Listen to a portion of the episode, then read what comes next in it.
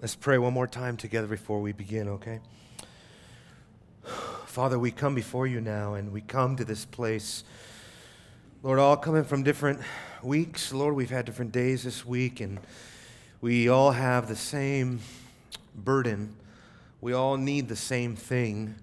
We pray that you would impart grace to the hearer today, Lord, and that your spirit would do its work now. Father, that as your word is preached, that our hearts would be encouraged, that your spirit would bring illumination to the truth of Scripture. Help us, Father. Open up our hearts. Let us be those whose hearts are laid bare before you, that we don't hold anything back from you, that we would be honest with you, that we would be transparent before our God, that our heart would be laid bare and open to the one who sees and knows everything. We just ask, Lord, that you would encourage us today through these magnificent promises that you've given us in your Son, Jesus. We pray for your help now. In Jesus' name, amen. Amen. Well, we saw in the previous sermon last week, in, we dealt with verses 16 to 18, and we saw there the unbreakable nature of God's promise confirmed with an oath. That's an amazing thing to me. Not only that God makes a promise, but then God makes a confirming oath. And he binds himself to that oath so that, as the author goes on to say, it becomes impossible for God to lie. It becomes impossible for God to lie. And the things that God has promised in Christ, because those things are so certain, because those things are unfailing, that means that our hope is also unfailing. Our hope is unwavering, and our hope is ultimately invincible. That is something that the world sorely needs today. It needs invincible hope.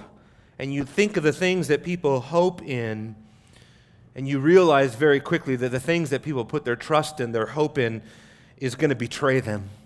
But we have a hope, the hope of Israel we have a hope that will never betray us. As Romans 4 tells us, we have a hope that will never disappoint us because our hope has been poured out in our hearts through Jesus Christ. So we looked at the promise of God's purpose in Christ, verses 16 to 18. And now, today, I want to look at the power of God's hope in Christ. Let me begin by looking back here. You remember the author said there at the end of verse 18, look with me. He set in front of us this hope, and he says, Lay hold of the hope that is set before us. He gave us strong encouragement. That's the way that he put it. He gave us strong incentive to lay hold and to never let go, in other words, of the hope that is set before us. And now, he's going to move on to share with us that we have, in a realized way, already have come into that very hope. Because this hope is not just far off in the distant, it's not just an abstract idea that we embrace intellectually. Our hope is real, our hope is experienced in the here and now. So that chapter 3, verse 14 says that we are, if we are trusting, if we are hoping, we are presently, right now, partakers of Christ. This is what's called realized eschatology. Matter of fact, if you turn to chapter 12 very quickly with me, this all will reach a climax by the time we get to chapter 12. This language of realized eschatology, where the author says in verse 22, he says, You have come, present tense, you have come to Mount Zion. Well, if you know anything about Mount Zion, Mount Zion is synonymous with heaven.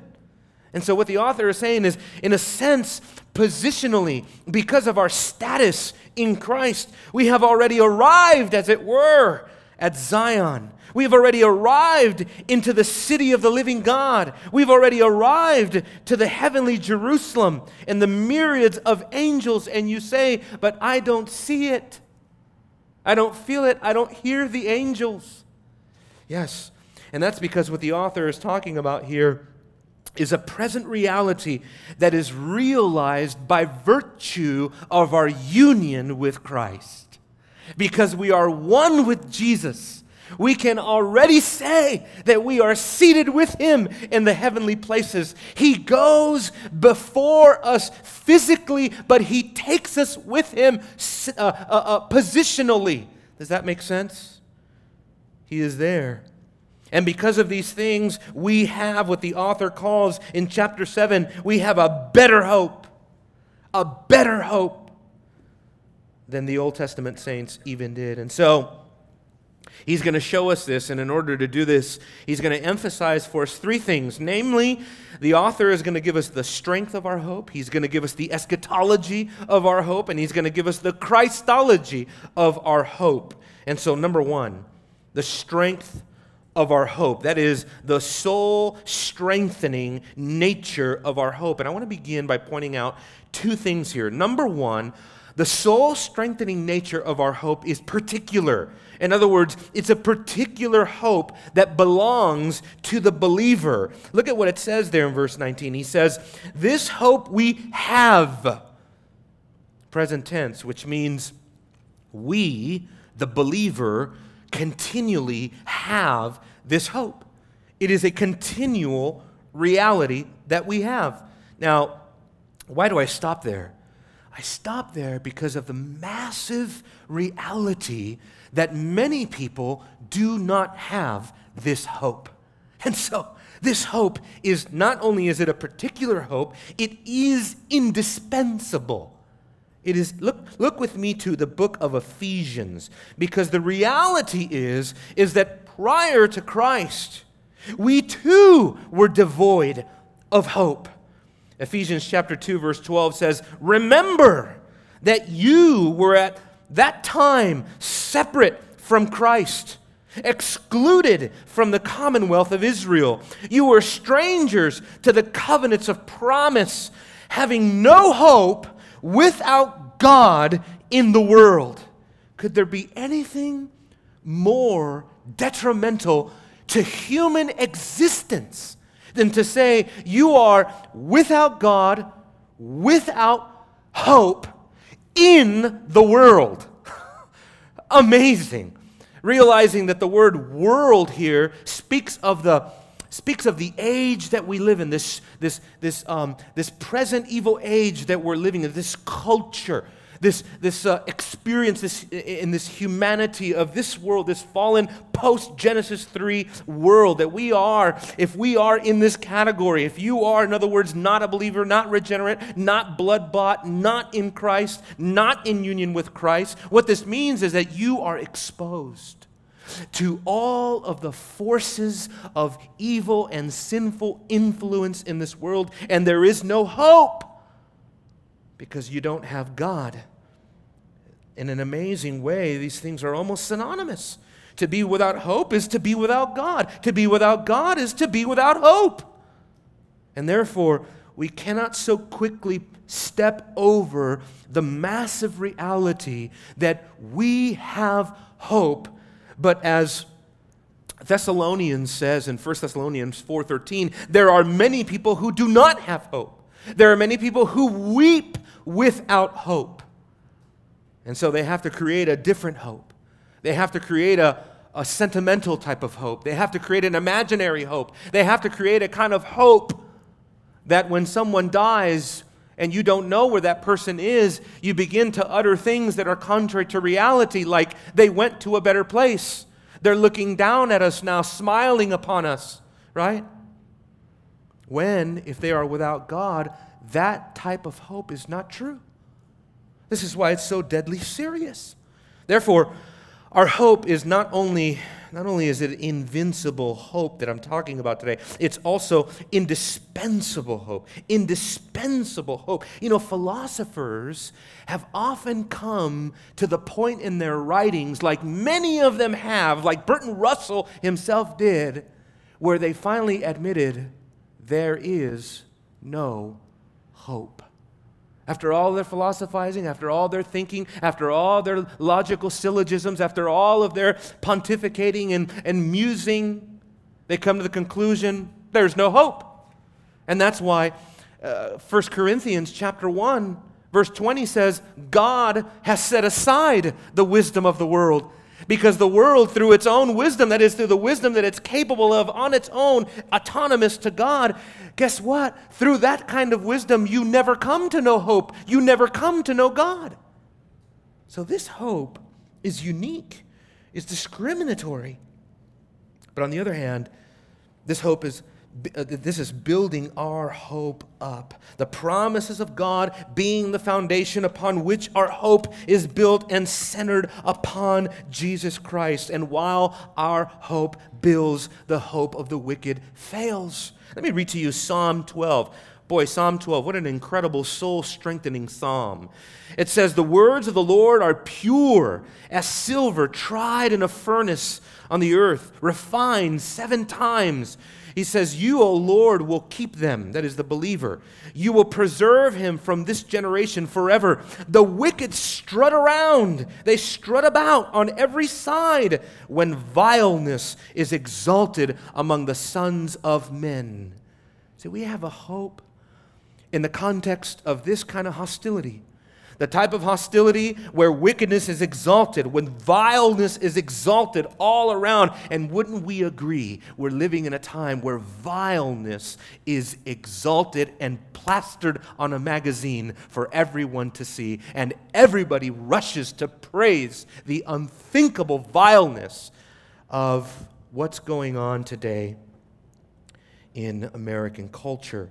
So this is right at our fingertip. This is right at the this is right at the TV. This is right at the click of a button. This is right on the on the local news. This is right around. This is all around us. Where are the wicked strutting today? The wicked are strutting in the Middle East. ISIS is strutting. Postmodern, post-Christian America is strutting. Do you know that? Do you know that? Uh, uh, do you know that uh, Christian sociologists now? Uh, men like Albert Mohler, David Wells, many others, the great uh, thinkers of our time, are now speaking of post Christian America. That is the way they're couching their statements now. We have reached a tipping point in American culture where it is appropriate, historically speaking, to speak of a post Christian America. In other words, what that means is that not that there's no Christians in America, what that means is that Christianity is no longer an assumption. You can't just assume anymore that you go into a coffee shop or you go into a grocery store or the market and you say, God bless you, that that person knows what you're talking about, namely the Trinitarian God of the Bible. No more. It is no longer acceptable, it's no longer tolerable, and no one can just assume that that is what people have in mind. My wife and I were out uh, last night, and uh, we were out at the Shops of Legacy, and I noticed to my right that Muslims had set up a whole uh, a station out there, uh, a booth. Where they were handing out Qurans and literature and going around. And what was their message? Because you better believe I went over there. what was their message? We have the same God that you have. We believe the same thing that you believe.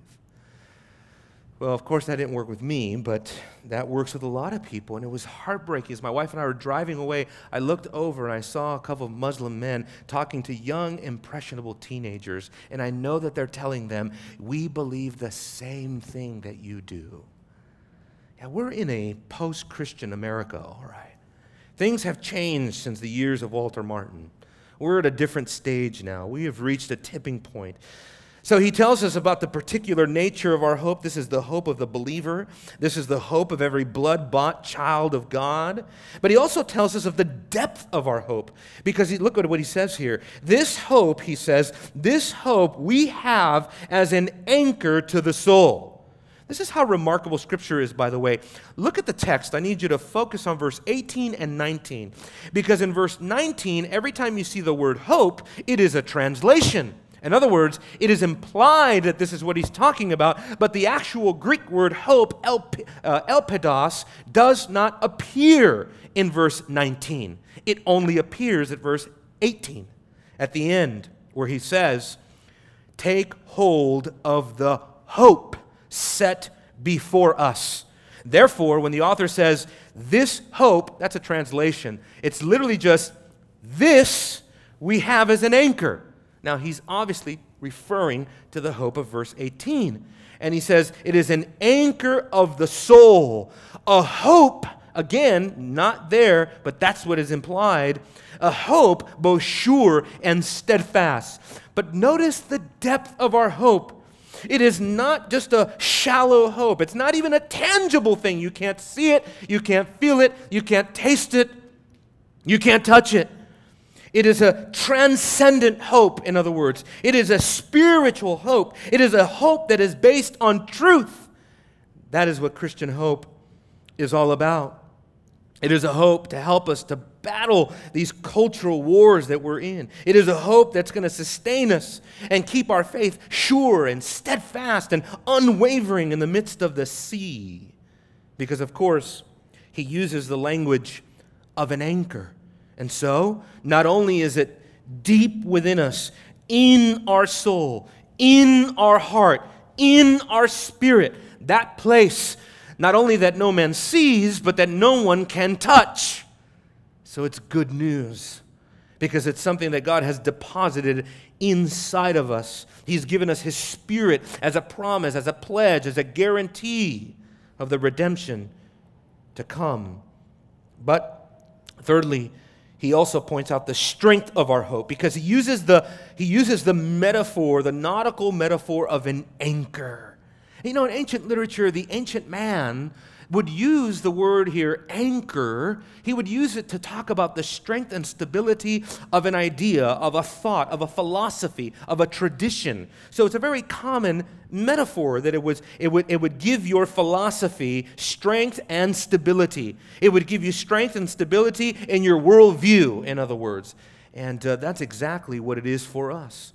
Our Christian hope stabilizes and it strengthens our Christian worldview. Now, three things I want to point out that can be deduced from this metaphor. Number one, as I mentioned, stability. Stability, why? Because in Christ and through Christ, we are delivered from the instability of life in this world, from all of its uncertainties, its dysfunctions, and its errors theological errors, moral errors, uh, ethical errors. We're delivered from that. Ephesians chapter 4 Verse 14 and 15 speak of this. It talks about the fact that we are no longer to be children, tossed around by every wind of doctrine, by the trickery of scheming men.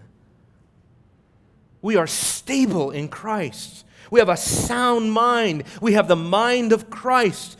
This anchor keeps us grounded, keeps us on the right way, the right path, the only path as we travel through this strange land as aliens and sojourners. And if you have not yet gotten in touch with your alien status in this world, this culture is making it very, very, it's going to be very, very quick before we realize, oh, we're aliens in this place. We do not belong here. We do not belong here. So much so that Peter will say, the world will be surprised, shocked. They will be utterly shocked that you don't see what Bruce Jenner did as a beautiful, wonderful thing. See, this, this, this is what we're facing today. This is where we're going. It's not just going to keep us stable, however, it's also going to keep us safe. That is what an anchor does. When a ship is out to sea and you throw your anchor overboard, you are safe. I remember many, many years ago, I went on a, a, fishing trip to Catalina off the coast of, of California. Well, it was a beautiful day. It was a day like any other sunny day in California, except that on the way home, we encountered 20 foot swells. And for an hour and a half, we had to drive through, or not drive through, but uh, we had to go through these swells on this boat. And guess what we had to do to survive? This is a true story we had to run to the side of the boat every time the swell came because the boat literally got to the tipping point of capsizing. So the whole crew and the people who paid to go on this fishing trip have to go and hang on to the side of the boat just to keep the boat from going, you know, falling over from the, how big these swells were. I was terrified for my life. And I wish we had an anchor. I wish we had something that would have kept us stable at that point. That's exactly how life is, isn't it? Have you ever been there before? A medical condition will put you right there. A stressful situation in your house, in your marriage, in your family will put you right there at the tipping point. And if you do not have an anchor, the swells of tribulation will throw you overboard. And so Jesus Christ keeps us safe from the ocean of sinful hostility that we are exposed through all week long. All week long. We need the anchor. We need the anchor to keep us safe from two things. The outward, yes, but let's be honest today, brethren, we need him to keep us safe from the inward threats as well.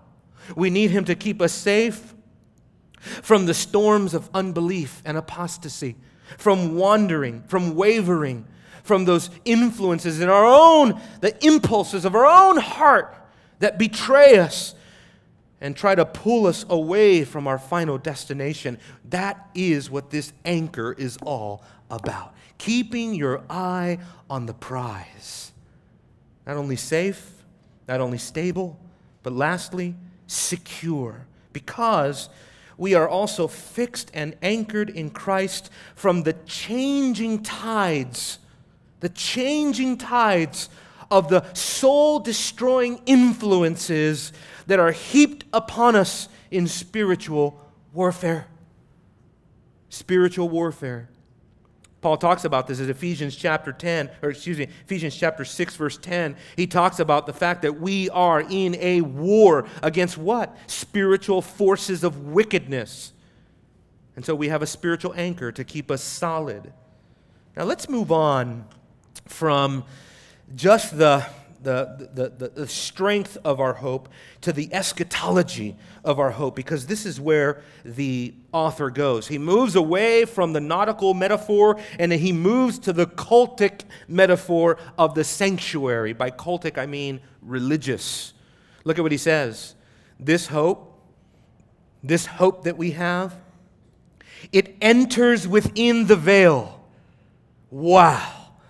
You guys, I don't know if you understand, but what he just did is he just said something so profound here that all of redemptive history is bound up in this little phrase, what he just said. This hope of ours takes us within the veil. Now, within the veil, now that is as spiritual as you can possibly get. Because within the veil is talking about the very, the very uh, presence of God. You're talking about now the tabernacle, the temple. You're speaking of the holy place. But this is what's even more remarkable, my friends, is that he's no longer talking about the type. So follow with me. Speaking about being within the veil, the author here, he's pulling from Old Testament imagery, no question about it. But he's no longer talking about the physical things. He's no longer talking about the, the holy place where there was a physical curtain, where behind that curtain there was an ark, there was a mercy seat, there was a t- tablets of stone, there was the imagery of the cherubim. But now he's talking about the reality. He's moved beyond the things that are made with hands. And now he's talking about their antitypical reality, which means what? You have the type, and then you have the antitype to which the type corresponds. Isn't it amazing what God was doing with Moses? When, it's, when God tells Moses in Exodus, Moses, be sure that you make this according to the pattern that I'm going to show you. Because that pattern, we now find out from the book of Hebrews, was actually the pattern that was rooted and grounded in the heavenly sanctuary. Remarkable when you start wrapping your brain around this, what God was doing.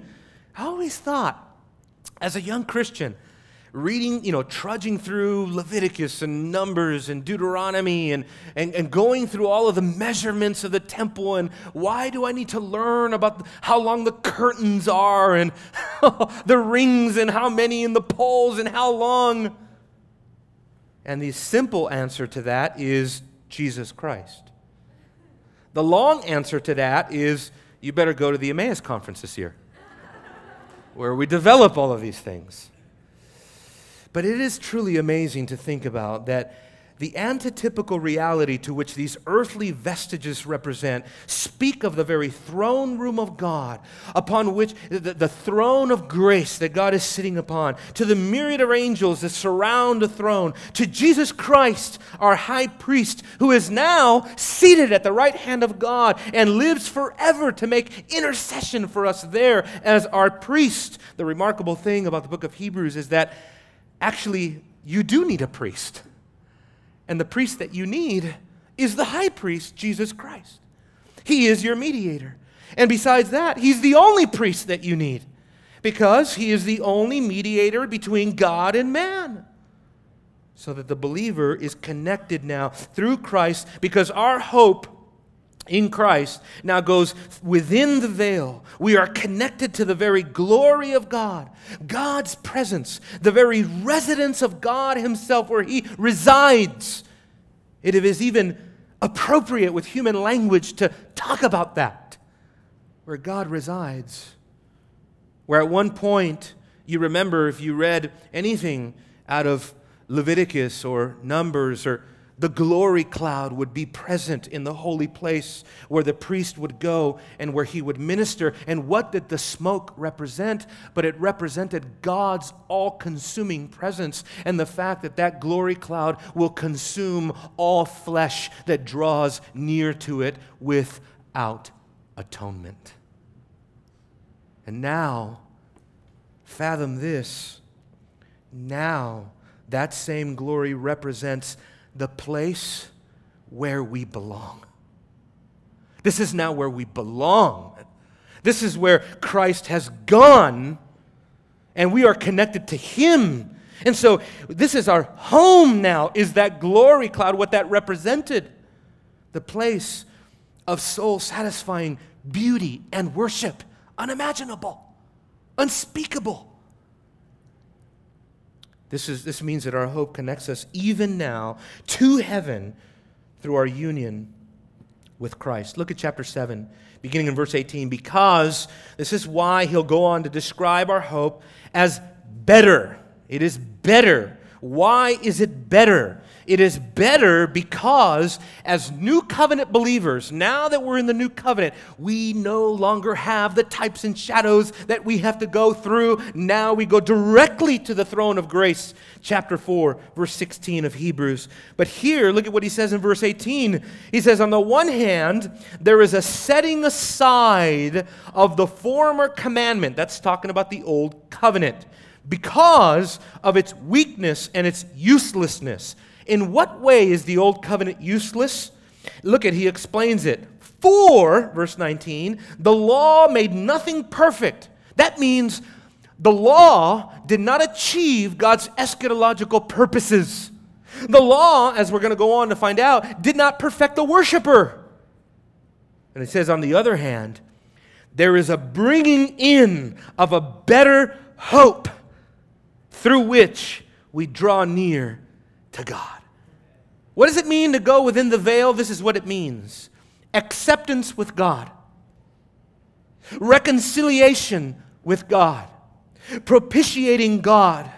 It means justification, it means glorification, and ultimately it means peace with God. That's what it means. Is it any wonder then that at the end of the book of Revelation, the ultimate exclamation point that is said there in Revelation is that the dwelling place of God is with men. Well, where does the language of the dwelling place of God come from? It comes from the tabernacle. And so we're in tabernacle language here. And so, what is this pointing to? This is saying that one day, because Jesus has gone ahead of us, one day we will go with him. And what is the net result of it all? Is God dwelling amidst his people and the heavenly sanctuary, as Geerhardus Vos says. And I've been trying to read more of Vos. He's hard to read because everything he wrote was, he was Dutch. And so everything is a translation of Vos. But this is what he says He says, In the mind of God, all earthly apparatuses employed are purely symbolic. So everything on earth has a heavenly antitype that it was representing, and that is the burden of Hebrews chapter 9 to show you this earth heaven dualism and this correspondence of everything that was going on under the, the first covenant and how it corresponds not to something else on earth, but to something in heaven. That's why it's important for the book of Hebrews to say Jesus passed through the heavens to reach the reality, the reality of what you and I are going to. So let's look now. Not just at the Christology, the, Christ, the, the, the eschatology continues, but now he goes to the Christology of our hope. So, the Christological nature of our hope. Two things here are spoken. Number one, Jesus is our trailblazer. Look at verse 20. Within the veil where Jesus has entered as a forerunner for us. If you wrap your mind around this, this is, where, this is why this is important for your hope. Where does hope come from? Where do you, where do you get the, the, the ability, the power, the strength to lift your eyes up again when you're down and you can't seem to even lift your head anymore? Where does it come from? It comes from this that someone has not just gone ahead of you, right? It's not just that Jesus went to heaven to leave us now. He doesn't just leave us, but He leads us. He is our leader. Earlier on, uh, Hebrews called Him our captain. And here he is being called our forerunner, our trailblazer. Trailblazer. Here, this Greek word just literally means running. That's what the word means running. Jesus is running. The remarkable thing is this huper hemon, for us, on behalf of us. In other words, he's running ahead of us, leading a pack of people into the presence of God. That's why Jesus passed through the heavens. He passed through the heavens in order to open heaven to us. As our forerunner, he went ahead of us to obtain redemption. I want to show you this. Turn to Hebrews chapter 9. Hebrews chapter 9, and we'll be there just for a second to point out a couple of things. Hebrews chapter 9, beginning in verse 11, the author of Hebrews goes on to say, When Christ appeared as a high priest of the good things to come, where did he appear? He appeared not in the earthly temple, not in the earthly tabernacle. The earthly temple, don't you remember what Jesus said about the earthly temple? Not one stone is going to be left on top of another. this temple, God is going to destroy this temple. I'm not talking about this temple, right? And in 70 AD, what happened? Boom. The temple was destroyed. When was Hebrews written? Probably right before that happened right before 70 AD, probably 68, Hebrews is written, and right after Hebrews is written, right after these initial readers read what the book of Hebrews is talking about, when in their minds all they can think about, because remember, these are Jews, Hebrews, these are Jews, and all they can think about is temple, temple, temple. And God emphatically reduces the temple to rubble. So that to show them that's not the temple I'm talking about, people. I'm talking about a heavenly temple. I'm talking about heaven itself. That's what he's going to go on to say. Heaven itself. Just remarkable to me. Remarkable how emphatic he does that. Think about yourself. I've told you this before, right? They tell you this when you visit Israel and you go to the Temple Mount. You, you realize that the temple is made out of limestone, which means it's white.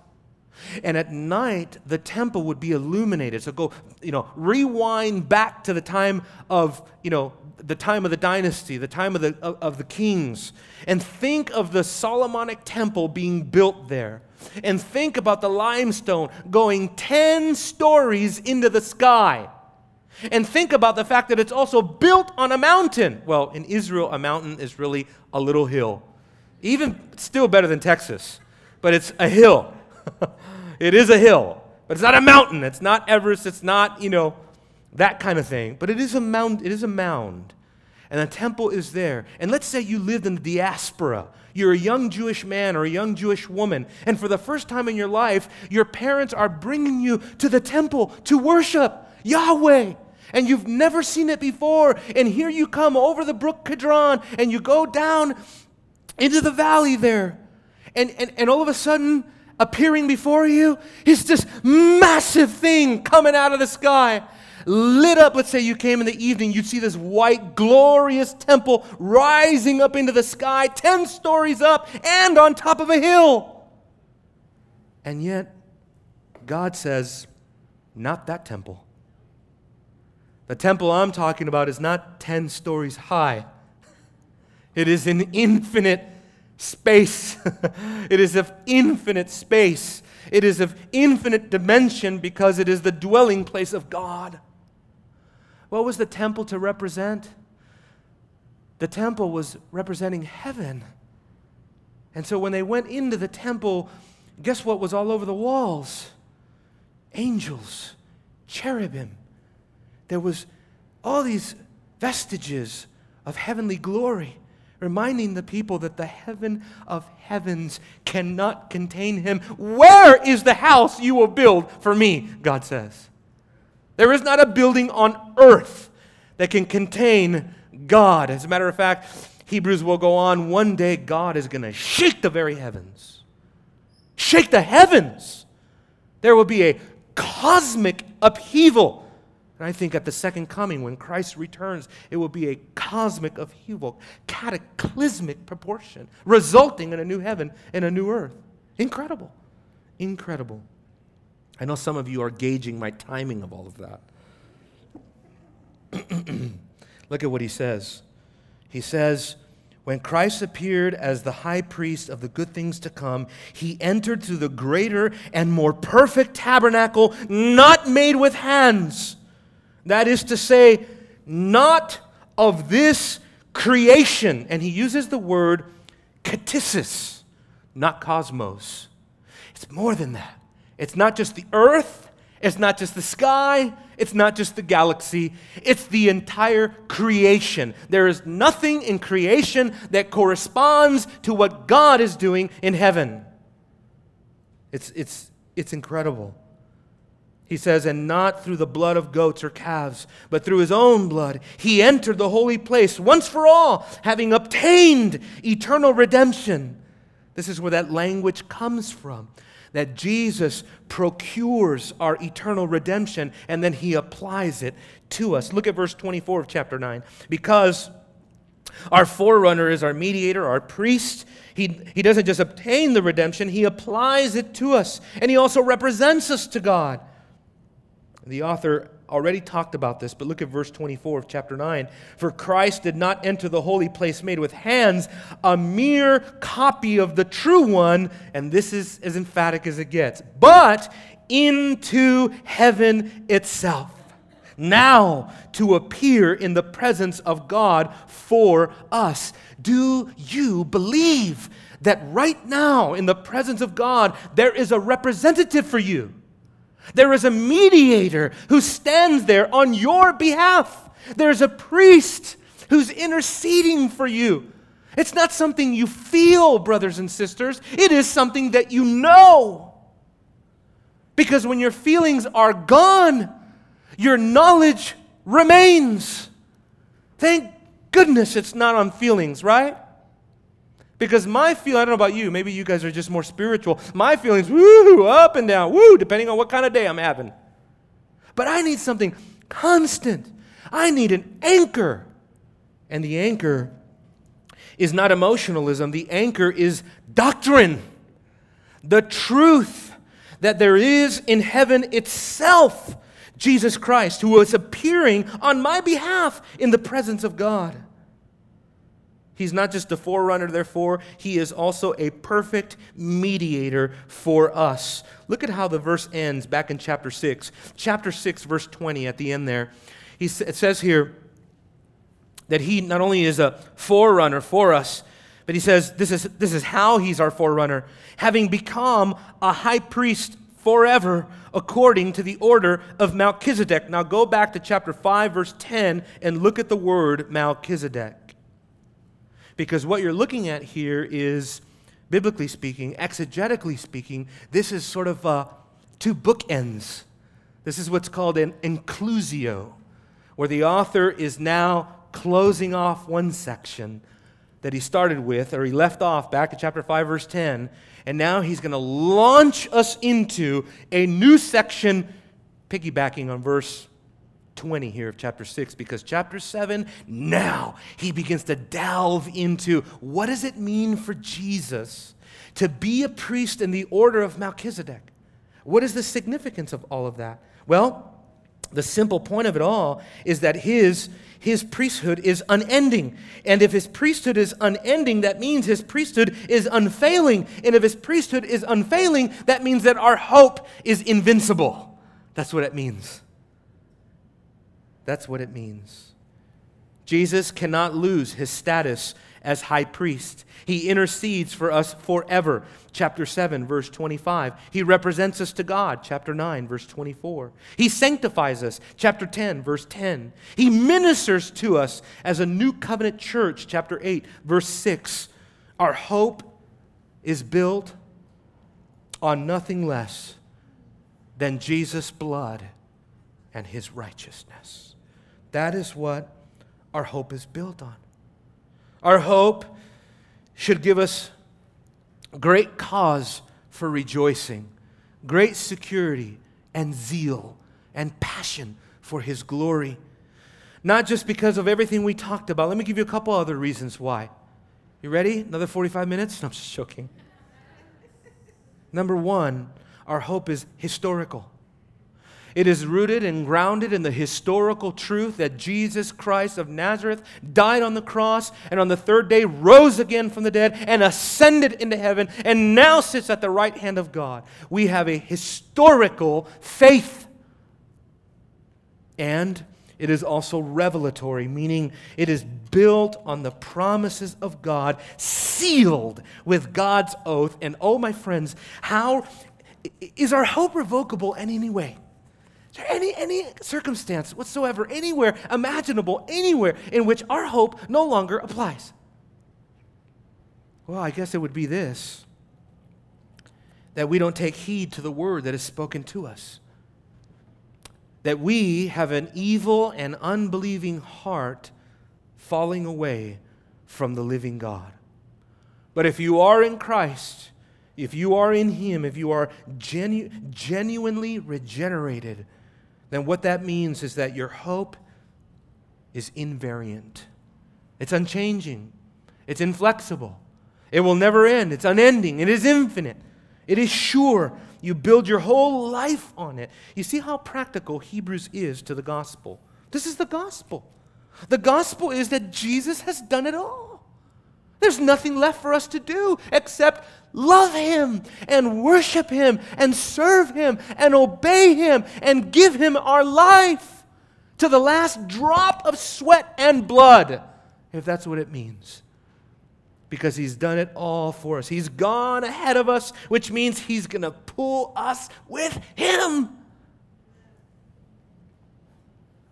One of the other things on a practical level that can make this hope diminishable. Not the reality of it, but maybe the experience of it. Is that you love your life too much in this world.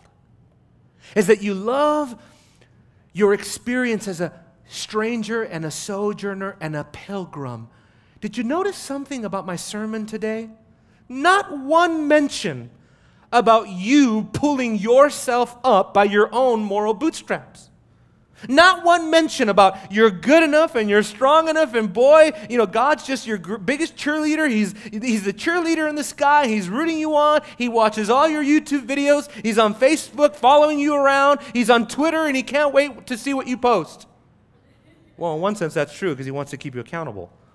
But this is our hope that's built on Christ.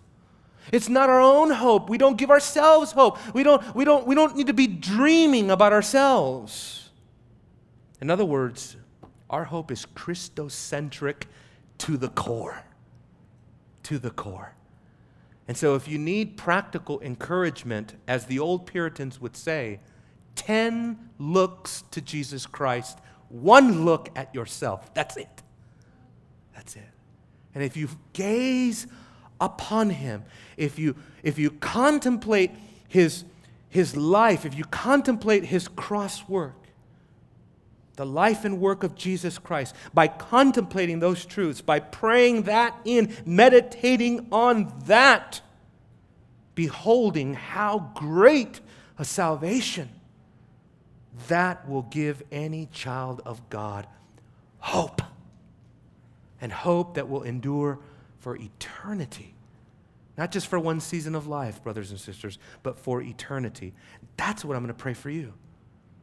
Father, God, I pray for us now that as we go through seasons of life that are so discouraging at times, seasons of life where maybe we're filled with fear and anxiety, disappointment, may our hope transcend our circumstances, and may we, by faith, look to Christ, keep our eyes on Christ look away from ourselves and look to the only source of true hope, lasting hope, which is our forerunner, our mediator.